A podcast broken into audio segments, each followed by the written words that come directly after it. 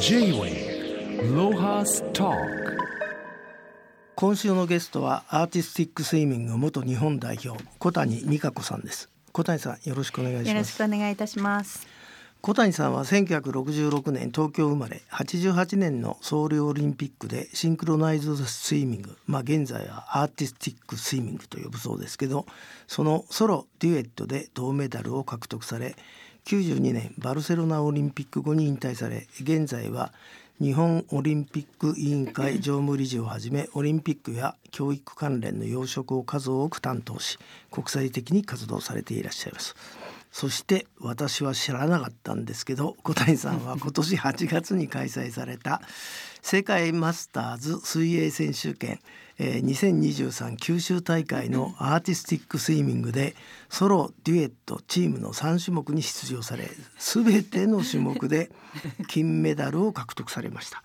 おめでとうございます。ありがとうございます。せっかくご紹介いただいたので、はいご報告がてら三つの金メダルを持ってきてみました。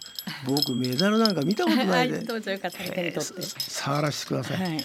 これはその、えーこのマスターズのためあワールドなんとかって、はい。ねのためなんだチャンピオンシップスですね。ででも、えーまずですねお聞きしたいのは、えー小谷さんは、えー、と現在、えー、56歳ってこからおとは。誕生日を経て七になりました現あ在。57歳。はい、おそちらもおめでたいことだと思うんですけど。あの何年ぶりのこの競技だったんでしょそうですね。あの演技はちょこちょこしていたんですけれども、人前で演技する審判に点数を出されるといういわゆる競技としては30年ぶりですね。う。すごいね。30年ぶりで復帰して、えー金を3つも取っちゃった。でもあのきっかけは何だったんですか？出ようかなと。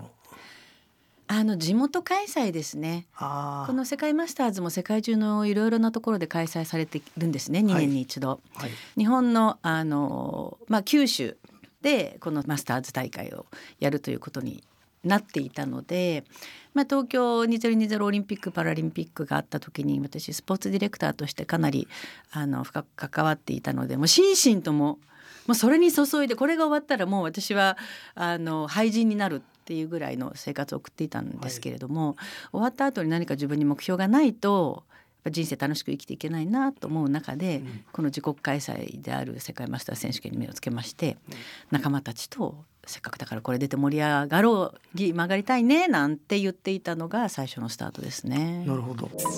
J-Way ロハスタまあ僕あの世界マスターズも知らなかったんですけど、うんこのマスターズっていうのはあれですか年齢制限とかななんかあるんですか？えー、と25歳以上で現役のあの競技といってもマスターズですから、はい。オリンピックを目指している選手たちとはまた全然違うんですけれども、はい。そのいわゆる競技から、えー、と一度登録をマスターズに変えていることそして25歳以上であるということが条件であとはこう年齢がカテゴリーずつ分かれていって私は50歳以上の部ではい。あの出たんですけど50歳以上60歳以上70歳以上とか大体10歳ぐらいずつ分かれてますね。はい。えー今回あれですか最高齢の方はいくつぐらいの方が参加してたんですかね？80歳以上にの部に日本の方がソロでエントリーされてて。もうん鳥肌涙出ますね。水中で足を一本上げるだけにそこにこう年輪というかね。その人生を感じる重みというか奥行きがあってあもう私の今後の目標はこれだな。なるほど。100オーバーっていう年齢カテゴリーもあるので。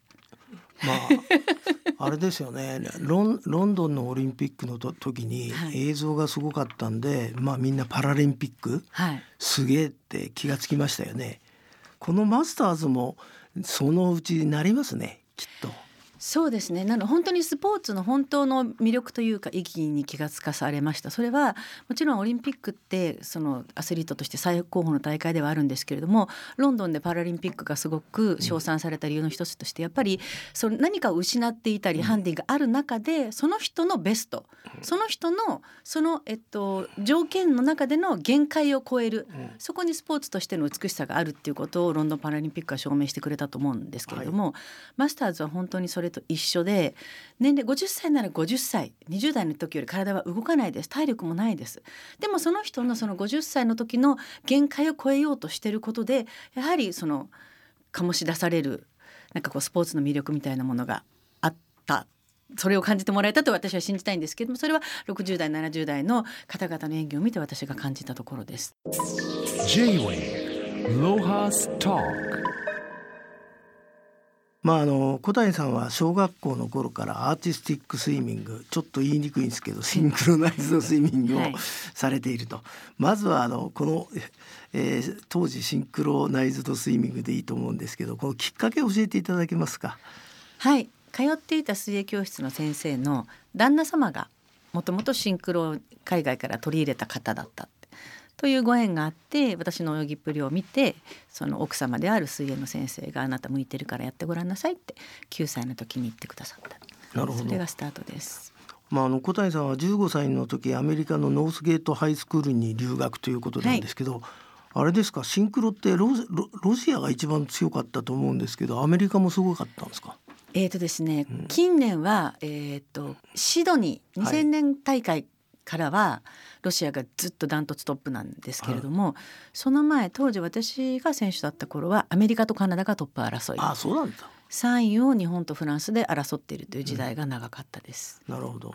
まあだからそのアメリカの、えーノースゲートハイスクールに留学されたと、はい、それであれですか？な何年ぐらいアメリカにいて日本に帰ってきたんですか？1年と2ヶ月です。ああそうなんですか、はい。じゃあそんな長くはなかったんですね。はい、でもあの今思えばシンクロ人生あれがターニングポイントだったっていうのは教えていただけますかね？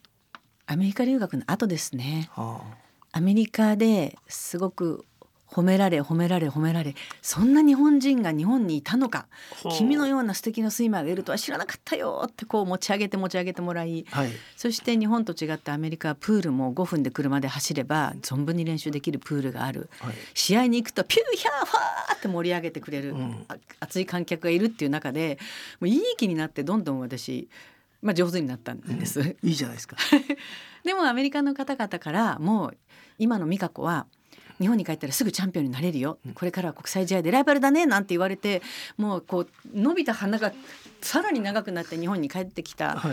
んですけど、その後日本で点数が伸びなくてはドドドドドドって転落していったんですね。い。なぜですかそれは？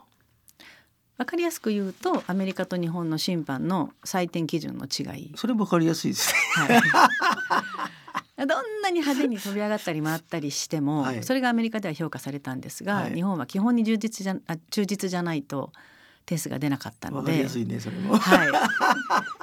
今今考えると、はい。だからじゃあ基本に忠実な演技をすればよかったじゃないと思うんですけどすごく天狗になっていた若干16歳の私はいやいや日本よりレベルが上のアメリカは私の演技に点数くれたんだからね。日本の審判が変わるべきでしょ？って思ってしまって、うん。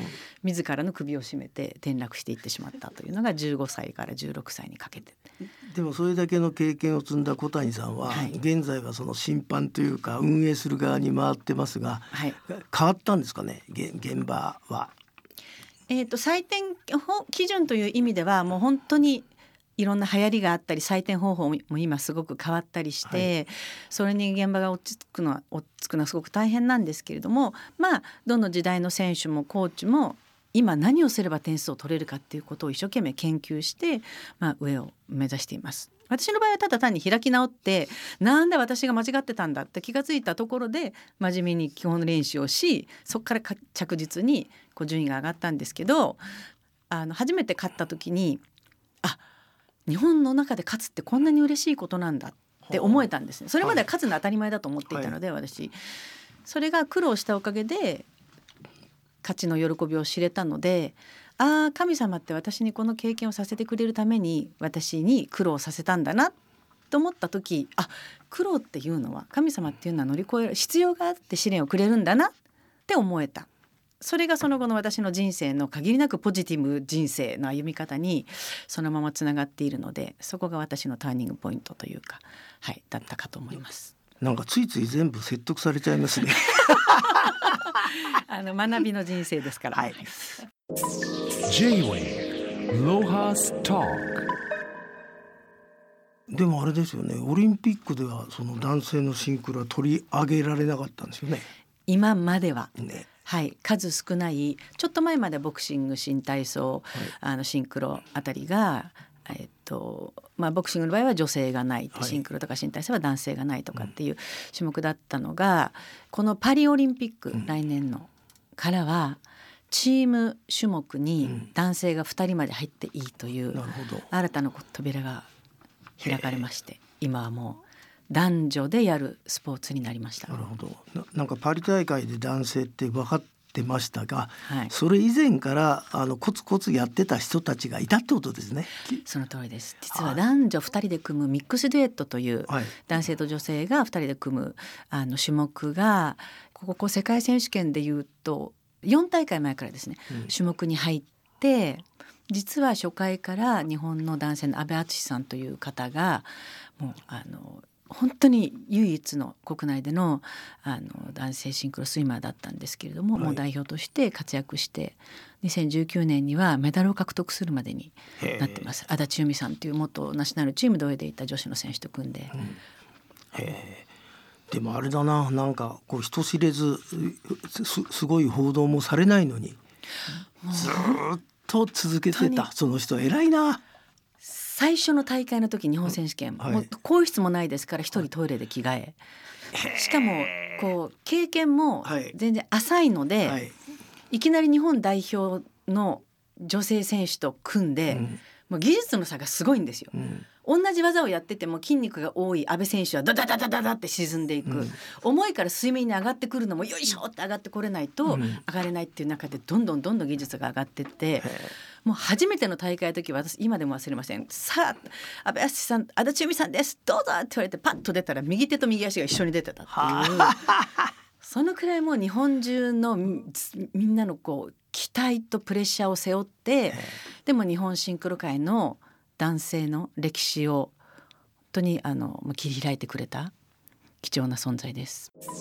J-Wave Lohas Talk まああの実際30年ぶりに現役復帰を果たした小谷さんですけどまた新しいニュースですね。新たな挑戦が発表されましたと。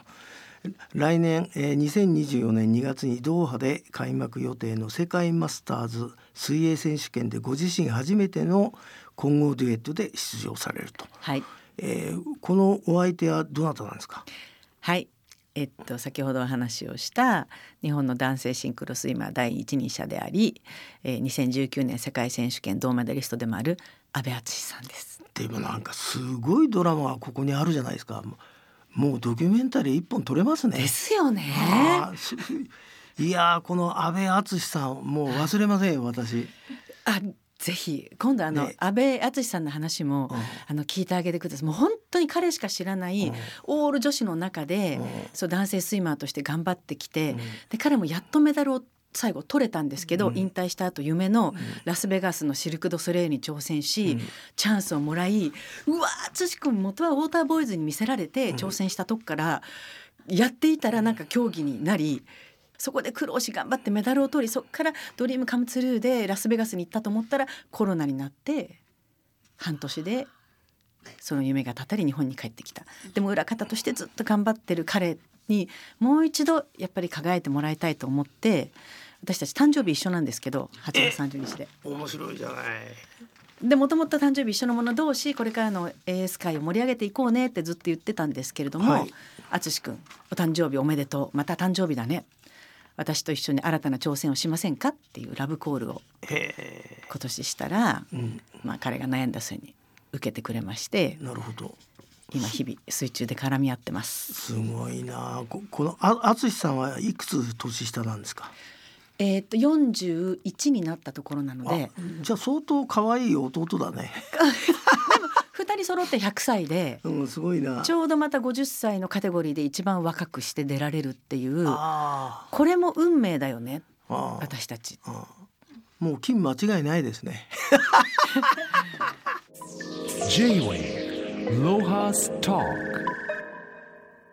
まあそんな小谷さんは現役時代一度休養宣言をされて長野オリンピックの招致活動に尽力されたとこの経験はどのような影響を与えたんですかね？えーオリンピックって選手の時はほっといだから選手はただ頑張っていれば誰かが4年に1回完璧なオリンピックを開いてくれるものだ。はい。としか思っていなかったのが長野オリンピックの招致活動に携わったことで一つのところに呼ばれるまでにどれだけの人とお金と 時間と労力と汗と涙と血が流されているのかっていうのを知ることができてそれぞれの立場でやっぱりオリンピック成功させたい素晴らしいものにしたいって思ってる方がいるんだなっていうのを知れたことでまあこの長野オリンピックの招致活動に携わった直後にすぐ復帰してバルセロナオリンピックを目指したんですけれどもそれはそれまでに知らなかった新たなオリンピックのやっぱり価値というか凄さを知ったからこそもう一度やってみようと思って復帰してバルセロナに行きました。行きましたというか挑戦しましたなかなかあれですね。人間こ小谷美香子のドラマはすごいですね。それで。今なんか30秒ぐらいで語っちゃったんですけど。J-Wave Lohas Talk. 現在小谷さんはあれですか？あのオリンピックの JOC っていうのかな、はい。の広報やなんかやってらっしゃらない？広報で、まあ、立場としては、えっと、常務理事という立場なんですけれども、あのオリンピックムーブメントを担当してますのでオリンピックの価値発信とか、うん。オリンピアンの皆さんとあの社会課題解決のためのお手伝いをどうやってしたらいいかそそんなことを、ね。はい、進めています。っていうのはあまあ一般人としてはい。新聞で賑わしてるあの東京2020の後の、はい。あの賄賂騒動、はいであれでぼ僕の頭の中ってオリンピックってはい。汚れたままなんで、はい。今日あなたの話聞いてたら、はい全部払拭されましたよ。あー嬉しいです。あもう金メダル三つにふさふさわしいです。その発言。まああげまいやす。もっとやった方がいいですね。やっぱりあれだな。いややっぱり一番真ん中にいるのは選手だから、はいその選手の方々からの発信が一番説得力あんだな。